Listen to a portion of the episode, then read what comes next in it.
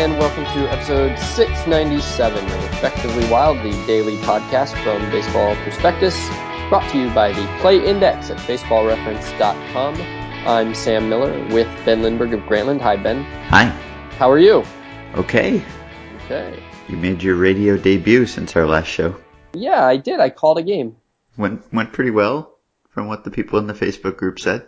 Unfortunately, I couldn't hear it because I was in the dugout, but it sounds like it'll be archived and available soon. There will be a link in the Facebook group. Yeah, the uh, the first uh, the first couple innings were fairly normal, and then you sort of start to lose your breath a little. It's like I don't know. It's like swimming in like like if you're like if you fell out of a cruise ship and you had to like tread water until someone came to save you.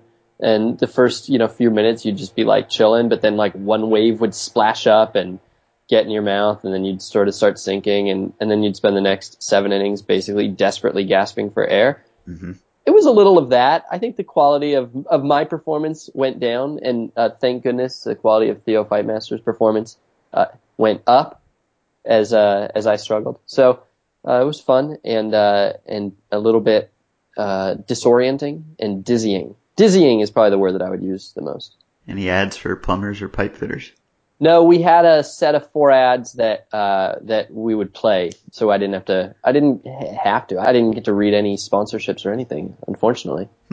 I should have. You know, if I if I'd thought ahead, I would have made a few up. Didn't mention the play index. I didn't. I should have. now that you mention it, Yeah. but it was fun, and I hope nobody listens to it. Okay. I mean, it, it's fine that people listen to. It. It's good that people listen to it during the game because they want to know who won the game. But as a, as a, I, I look in my career, it's not canon. Is I guess what I would say. It's like expanded universe. It's like Miller. it's like animated Star Wars. right. It just doesn't really count. And oh, I mean, I don't want it to count. Well, what I'm saying. new Star Wars cartoons are canon. I hate Are to they? inform you. No, Yeah. Star Wars Rebels. It's Wow. canon. did not know that. they completely wiped out the old expanded universe, so they kind of started over. Anyway, All right. yeah. couple things to get out of the way. Um, on I think May 24th, I think, or around there, uh, about a quarter of the way through the season, we noted that Tim Lincecum had an ERA I was gonna bring this up too. two and a quarter runs better than Kershaw. Kershaw was at 4.3. Timmy was at about two flat. Uh, this was a, a quarter of the way through the season, and we wondered. Well, I mean, obviously Kershaw would outpitch him and was better and will be better, but what were the odds that he would be able to make up that much ground in in the rest of the season? And I don't remember. Did we put odds on how likely it was that Lincecum would finish with a better ERA, or did we just? I, and we both thought he, we both thought he wouldn't, right? Uh huh. I don't, I don't know if we put odds on it. Well, it took less than a month. Yeah. and it is now a more than a half a run difference in favor of Kershaw. and Lincecum is in danger of losing his rotation spot. He frankly should have been uh, even at the time that we were talking about it. Uh, so yeah, since then they've each made six starts. And let's see, in those six starts, Lincecum has an ERA of seven, and oh sorry, Kershaw's only made five starts, and he has an ERA of 1.56, and that did it. Well, maybe he should talk to his dad again. Uh, we need uh, we need a uh, we need something for the equivalent for the opposite of a fun fact, like an inconvenient fact, like a fact that just isn't that like you know it's it doesn't reflect anything. You have to acknowledge it, but it's not like nobody takes any joy from it. And Tim Lincecum having a weirdly luck inflated ERA and Kershaw having an an unlucky inflated ERA and creating the scenario that we talked about, it had to be mentioned but it wasn't really impressive. Like no, nothing about it was impressive, and we were just waiting for it to. I mean, it was the it was very unfun. It was just like, okay, let's wait for this one to regress. We're talking about it, but there's nothing cool about it. We need a, a phrase for that, but I guess we don't need a phrase for that. Now that I think about it, there's no phrase needed. Hmm. All right. Uh, number two, a few people have asked me at least uh, what my take is on uh, getting hit by a pitch to break up a perfect game in the ninth, uh, and or bunting to break up a perfect game in the ninth, and or using a replay review uh, as the Pirates might plausibly have done against Max Scherzer, I think, or maybe they might not have, but it was a hypothetical. And the uh, the guy bunting to break up a perfect game or a no hitter has been controversial for some time. Who was it? it? Was it like Bob Brenly or somebody who was so mad because somebody did that to one of his pitchers about 15 years ago? Yeah, that And- sounds right. and ever since then it's been somewhat controversial and, and I think that controversial a lot of times we say controversial but I think this is genuinely controversial because a lot of people think that it's absurd to not let a guy bunt to have any kind of unwritten rule in that sort of situation and so uh, without without getting into whether or not Tabata leaned in or simply couldn't get out of the way whether that was an innocent hit by pitch uh, I'm curious, what is your take on each of those three scenarios in a six nothing game? Well, leaning in for a hit by pitch is never okay, I don't think. I mean, it's against the rules, right? Well, well, yeah, but you, I mean, it doesn't get called, and I'm sure you have spoken fondly about a player or two who has used that to his OBP advantage. Maybe. I, I speak fondly of players who get hit a lot. I don't know whether that's why they get hit a lot, but it, it depends partially on the state of the game. If it's six nothing or whatever as it was in that game, then it's probably worse than if it's one nothing or two nothing. And if you really need base runners and base runners are important, I would say leaning in to get by a hit, hit by a pitch would be, that'd probably be even against my unwritten rules Okay. just because, partially because it's against the written rules. There's kind of a, a correlation there. The others replay review. I mean, yeah, if it were one nothing, fine. If it were six nothing, I don't know. I like. I feel like I'd be inconsistent if I had a problem with it because I do want calls to be correct, and changing a, an out to a hit can have an impact on a player's stats and career and earning power and everything. That stuff is important. So I don't know. I can't really condemn that. I don't think. All right. So my feeling is that you can do whatever you want to win, but if you change, if you have changed your behavior to act in a way that you would not have act if the guy was throwing a one hitter, you're a jerk. And that Yeah, okay. it is not, it is not your job to get in the way of a perfect game, in my opinion. It is your job to get in the way of, of, a- of a victory for the other team. And so, uh, so certainly, if if you've determined that you need base runners and you do the best, you know, the, the best way you can to get base runners, that's fine. But there aren't a lot of six nothing bunts in the ninth inning of games. Typically, it's not the first strategy you think of, Mhm. and um, and you know your chances of getting on base probably aren't that much stronger. Um, and so it just feels like you are specifically going after. It's like like you know you're not supposed to play for your own stats. And it feels like you shouldn't be playing to get in the way of another guy's stats either. You're you know you should be playing basically to win. And so when it's a and and this I don't know where the line is, but obviously if it's a one nothing game, uh, you do whatever you can to win because you're thinking about winning. Uh, if it's a 15 to nothing game, then you play a different way. But generally speaking, uh, I would say that the bunt in the ninth to break up a no hitter or a perfect game, if it is just to break it up, is against is is bad, is against unwritten rules, in my Mhm. opinion. So if you're D, if you're Dee Gordon and you actually might bunt in that situation normally, then it's okay. I, I if I were Dee Gordon, I would probably somewhat slightly err on the side of not bunting in that Yeah. situation because of, you know maybe appearances matter. And I don't know. I'm try. I could look up to see how often Dee Gordon has bunted. I can use the play index, in fact, and I'll work on that. And I think I can figure that out. So let's see. Career Dee Gordon plate appearances. I'm going to look up all of his plate appearances using play index, and then I'm going to say innings eight and nine and ten plus, and I'm going to say the score is down by four or more, and I'm going to see how many times he has bunted in that situation. He has uh, 60 plate appearances in such a situation, and he has never bunted. All right. So it would be against his typical way of playing baseball to bunt in that situation. Mm-hmm. And so therefore I would consider that lousy. Yeah, sure. I agree with that.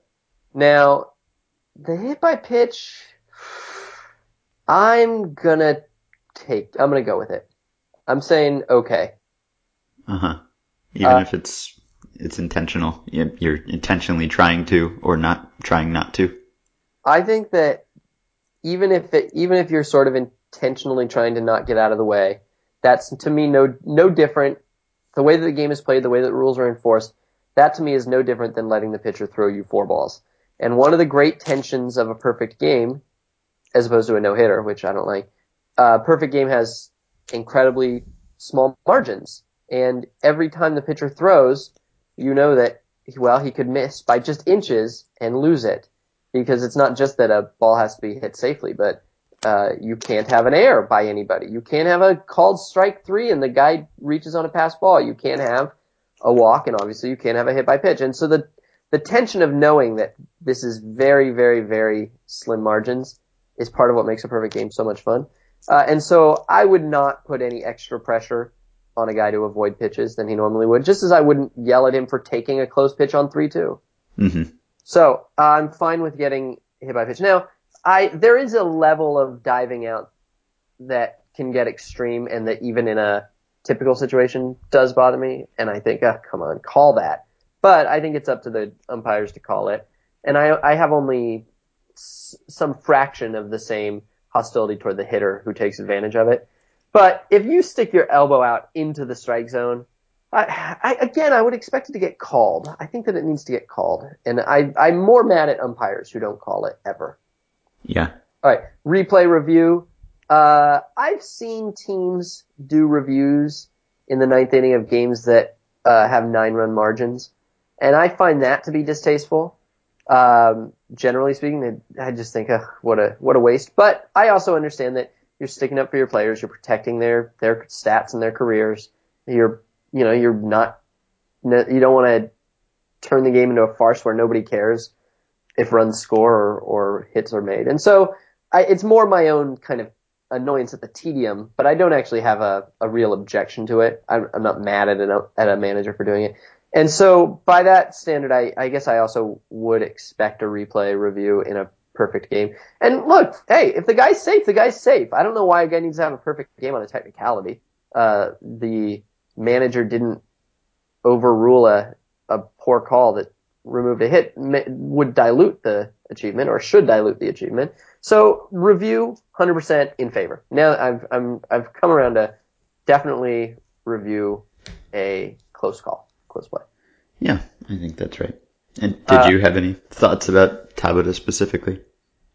Uh, it looked to me like it was intentional, but I've never uh, I've never faced pitcher of that quality, and I've never mm-hmm. I probably I probably have never faced a slider. My guess is that in my 16 seasons over 10 years of playing baseball, that I never saw a single slider, and even, even a bad one like even that. that, yeah, like I don't think that anybody I ever faced threw a slider. I, you know, curveballs. We all threw curveballs, but I don't think I ever saw a slider. So it would be nuts for me to say what it's like to have a kind of a slider that backs up and stays inside, and it's 87 miles an hour when the guy normally throws 95 and all that. So I can't say that it was intentional, but it, you know, kind of looked like it to me.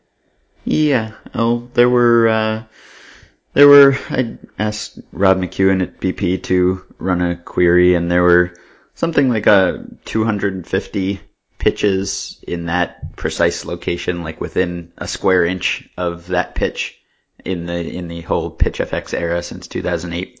And that was the first one to result in a hit by pitch.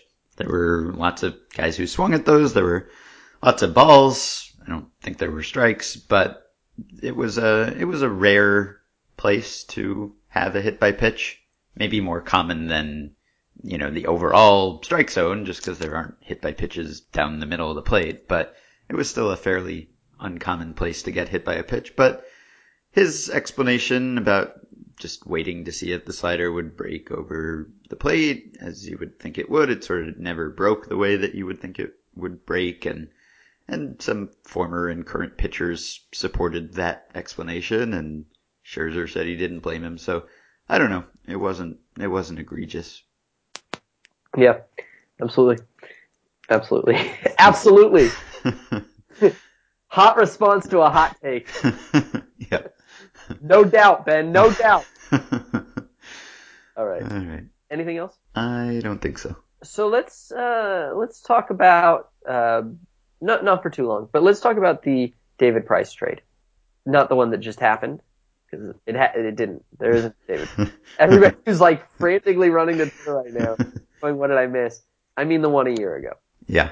So the Rays traded David Price to Detroit uh, in a three-way deal. The Rays got the former prospect, disappointing infielder Nick Franklin. They got the starting pitcher Drew Smyly, and they got the prospect, uh, the infield prospect Willy Adames. Adames. Been practicing all day. asked six people how to pronounce it. Got 15, lit- like seriously, I asked, I asked three people and got about eight or nine answers. This was, like, this was like, the- like nine kids by eight wives, eight, you know, kind of a, a thing. Like everybody gave me different answers. no baseball reference pronunciation guide. No, although uh, somebody did send me a baseball reference pronunciation guide for uh, a different player who has the same last name, uh, Christian, and uh, it is Adames, Adames, and uh, that seems to be right. Okay. All right. So uh, uh, anyway, irrelevant to the value of the trade. Um, so this trade, you know, the David Price trade was uh, for what two years before it was made. It was probably uh, talked about, discussed, waited for. Uh, the timing of it uh, was always debated. It was never quite clear when the optimal time to trade David Price was. R.J. Anderson wrote about this in his Rays essay for the 2014 annual, and the what he kind of wrote about is that basically there's there's three clocks that are running against the Rays in a situation like this. Uh, every day that he gets closer to free agency, he costs them more. His salary is going up. He uh, returns his new team less because he'll be on his new team for less time, and uh, it becomes more obvious that the Rays have to trade him because they're probably not going to let him go to free agency. So the they lose leverage with every day too, and so you basically have these three clocks that are all working against the Rays every day they wait. On the other hand, uh, as long as they have him, they have him, and he gets to pitch for them, and he pitched uh, at times very brilliantly for them. Um, and they finally traded him uh, probably a, a little, I think a little later maybe than I was expecting them to. Um, and so they got this package that at the time was criticized, I think, for being surprisingly safe. Uh, they were they were getting two guys who were either major league ready or in the majors, um, and then a prospect who uh, was the upside play. But even for a even for an 18 year old prospect representing the upside in the deal, he's not a guy with uh, like a clear carrying tool. Uh, he was at shortstop, but nobody really thought he was likely to stay there. And so you're probably talking about a third baseman without really any elite uh, tool to uh, to to suggest superstardom. Although uh, he, remains 19 and, and very good and um, could swing the deal. Um, Smyly had about two years of service time and therefore was about to start getting in Ray's world expensive. And so you sort of had the feeling that well they would only get maybe two years out of him before they had to trade him, although they would get players back when they did trade him. Uh, and he has since had shoulder injuries, and you could argue that um, even though he was very good for the Rays for the dozen or so starts that he made for them over the course of two partial seasons, they might never get another good start out of him the way that shoulder injuries go and the way that pitching goes. And then Franklin was, I mean, Franklin was a super curious case at the time because he uh, had completely like evaporated from a very good prospect to a guy who was sitting in AAA, even though he was obviously too old to be in AAA. Um, and the Mariners had been sitting on him as an obvious trade asset as the trade value just sunk and sunk and sunk. And since he's joined the Rays, he hasn't really done anything. And, uh, he, uh, has been hurt. And I'm going to pull up his stats real quick. Uh, this year, uh, finally healthy. Uh, he's played 26 games for the Rays. He's hitting 143 and he's basically, he's four years old, and uh, this isn't a, a direct comparison because he was never quite the prospect, but Brandon Wood's career line 186, 225, 289. Nick Franklin's 204, 279, 344. Wow, Brandon Wood was so bad. Nick Franklin is like twice as good as him. Yeah. He's hitting 204 in his career. So anyway, uh, it was a deal that arguably that, that well that some people had objections to at the time. Uh, Yeah, it was kind. Of, I don't remember. We talked about it, right? I, I don't think I wrote about it. I was underwhelmed, as I recall, but the the like the criticism of it was they didn't get you know a top ten prospect. They didn't get some blue chip guy with super tools or whatever. They didn't get one of those people who makes prospect followers excited. And then the defense of the deal was, yeah, they didn't get one of those guys, but look at projections and expected value of these guys and David Price is already making a lot of money, so even though he's really good, his surplus value isn't all that high. And they got a couple young guys and at least one of them is under team control for a while and you know, like maybe they're both average players, but having an average player for six years or something is, you know, is just as good as getting a, a prospect who is a couple years away and isn't proven yet. And these guys are ready right now. And it was sort of like a backlash against the prospect centric nature of trade analysis. Yeah, I did write about it, and I'm skimming what I wrote at the time, and it's not really easy to sum up. But um, I mean, one of the things that was uh, notable about the trade is that it it really, I don't know, it, it I think it uh, gave credibility to the Rays' claim at the time. The Rays were very poor last year; they were you know in like fourth or fifth place at the time. And the Rays, uh, somebody in the Rays front office said, "I think we're one of the best teams in the American League." Period. Um, even though they were, you know, very doing very poor. Uh, and so that was on July 7th of last year, and that was Joe Maddon who said that. All right, it was a trade that um, signaled that they really thought that they were going to be credible this year, and they didn't want to basically do the long range trade where they got a package of five lottery tickets of various returns uh, and and uh, built for 2017. They were playing for 2015 and 2016, and so you could say that uh, the results have justified that to some degree. Uh, that they are competitive this year. Uh, they're in first place at the moment, right? Yep. Uh, so they're at first place in the moment. They they in a world where Smyly's shoulder didn't burn up, which I mean nobody knew that was going to happen. There was no real good reason to expect it. Uh, he would be a, probably a very good number two or three starter for them, and he would give them an, an extremely credible rotation going into a possible postseason. And you could say that um, that getting him for 2015 and 2016, two years they expect to be good, credible contenders, uh, was a pretty good return. That a dollar that you have today is worth more than a dollar in 2018, and they got a lot of return back for him. I don't know that you can really blame them for it being his shoulder and not David Price's shoulder that blew up. No, just the the usual pitchers' shoulders are more likely to blow up than a position player's, but I don't But know that there was any specific risk risk risk with Smyly. And after they got Smyly, there was the story about how they told him that he should start pitching higher in the zone based on the analysis they had done, and and he pitched incredibly well for them after they acquired him last year. Yeah, and then um and so uh, I don't know. I mean, this is a this was a a, a safe return, which we don't like generally. Like when we reply to when we react to these things, I think that the tendency is to probably overvalue prospects and to get overly excited by these hot names that we can project a lot onto.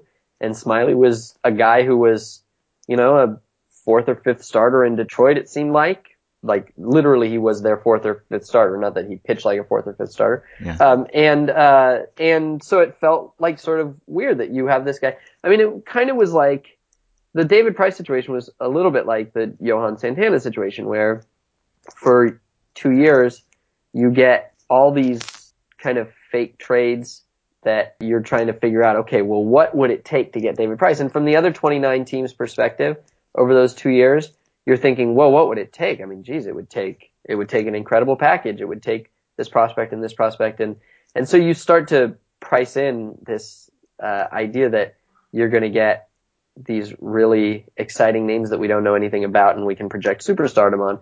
Um, but that wasn't the trend at the time. That's not really what a lot of teams did last offseason. That was a little bit of what was notable, or last uh, trade deadline, I should say. A little bit of what was notable about last trade deadline is that teams were not getting prospects back. They were getting uh, major league ready guys, pre-arb guys, or you know uh, established uh, young players back in return, guys who could help them immediately. And we were debating whether that was because the prospects weren't available and they had to consent to taking uh, Joe Kelly instead and to taking uh, you know Drew Smyly instead and and all that, or if it was that the teams that were selling didn't want those prospects back, that they really all saw themselves as competitive, wanted to compete in 2015. We still I guess we still don't really know which it was. No, but, but it has been borne out at least that they were all projected to contend this year or, or to be close enough that they could convince themselves that they could contend, regardless of how it's actually gone. The teams that did that last year, like the the Red Sox or or the Rays or whoever, are you know entered this year with teams that people thought could compete or weren't so far away from competing. So you would you would think that it was reasonable to think at the time that they could contend in 2015. Yeah, I uh, I didn't think that their outlook for 2015 and 2016 was great. Um, I I wouldn't have said they weren't contenders by any means, and they're I think PECOTA had them either t- I think tied for first going into this year with the group that they had, even after trading Zobrist in the offseason. Um, but it didn't.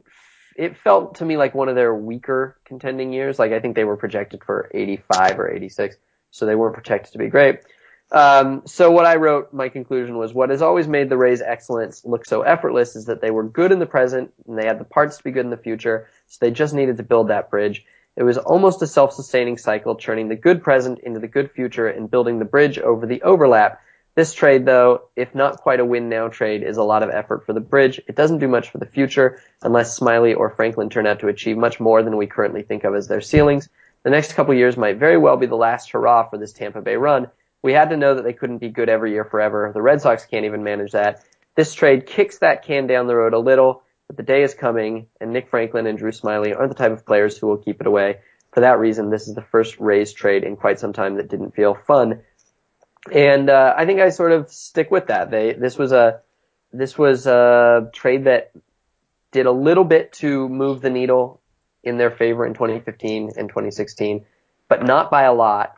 And it seems like at the unless there was just no package of prospects available at the expense of 2017 and 2018. And what we haven't seen really from the Rays is since they haven't had to is what a full rebuild looks like for the Rays. We they've had since 2008 when they got good, they've been consistently good. They've had some years that were better than others, but before last year they hadn't really had to ever rebuild. And when the Red Sox need to rebuild, they've got seventy million dollars that they can spend on free agents, and they can usually, you know, they've got some key assets that they can trade at the deadline, and they, as they've shown, they can do it quickly. They can do it in a hurry, and the Giants kind of the same way.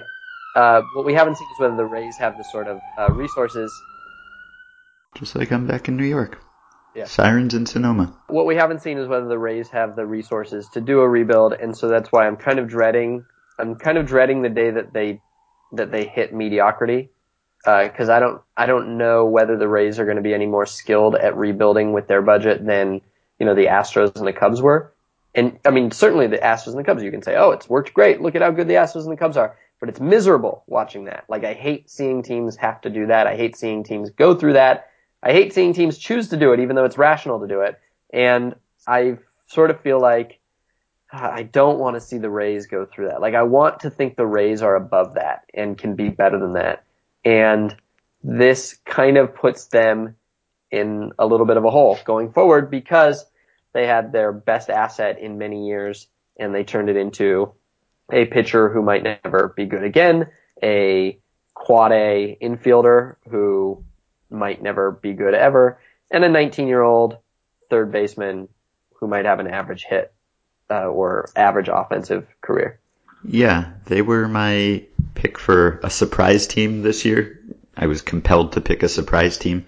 So I picked the Rays just because I thought they had good pitching theoretically if those guys actually were healthy, if Matt Moore was healthy and the guys who were kind of hurt in spring could come back and be healthy for most of the year, then they would be good. And that kind of has happened, kind of hasn't, but they've, they've, I guess, been a surprise team, but I wasn't super high on them either.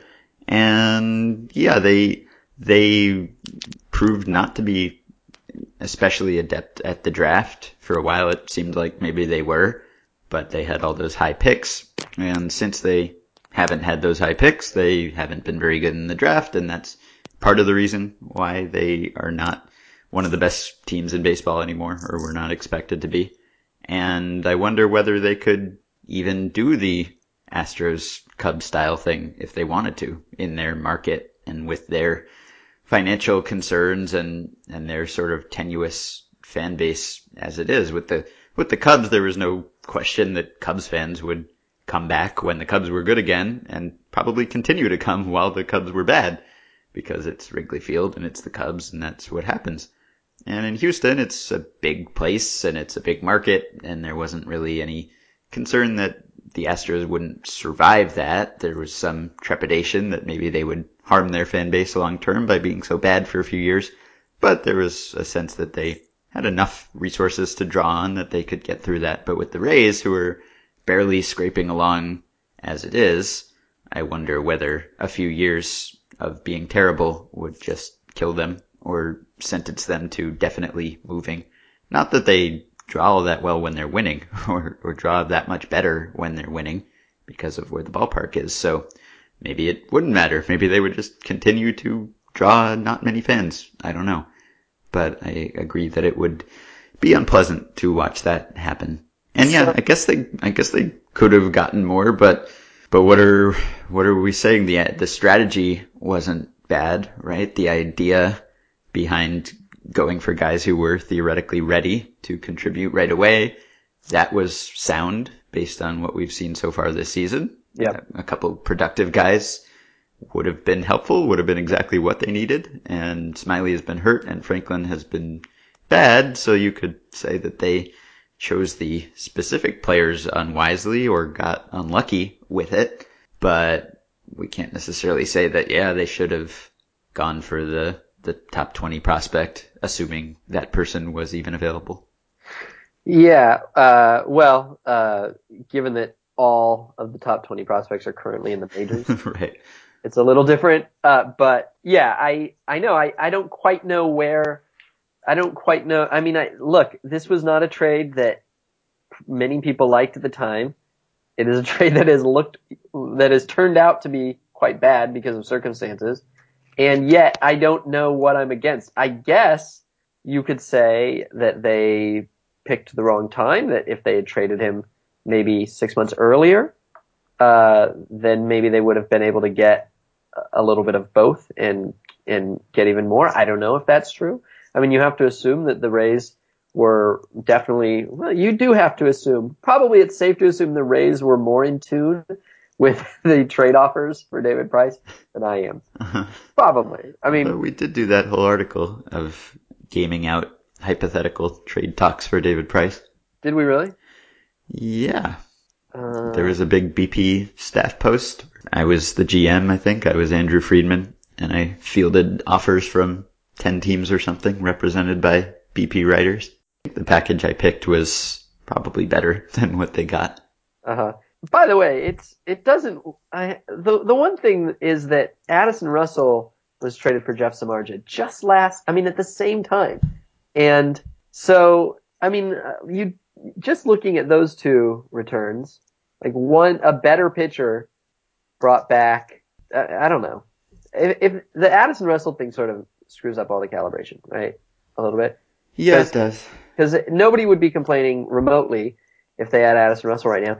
And they would be a better team today. Like not just in the future, but they would be a better team today. They would have been a better team maybe on opening day if they had Addison Russell instead of Smyly. Um, so that makes it a little harder to say they couldn't have done better.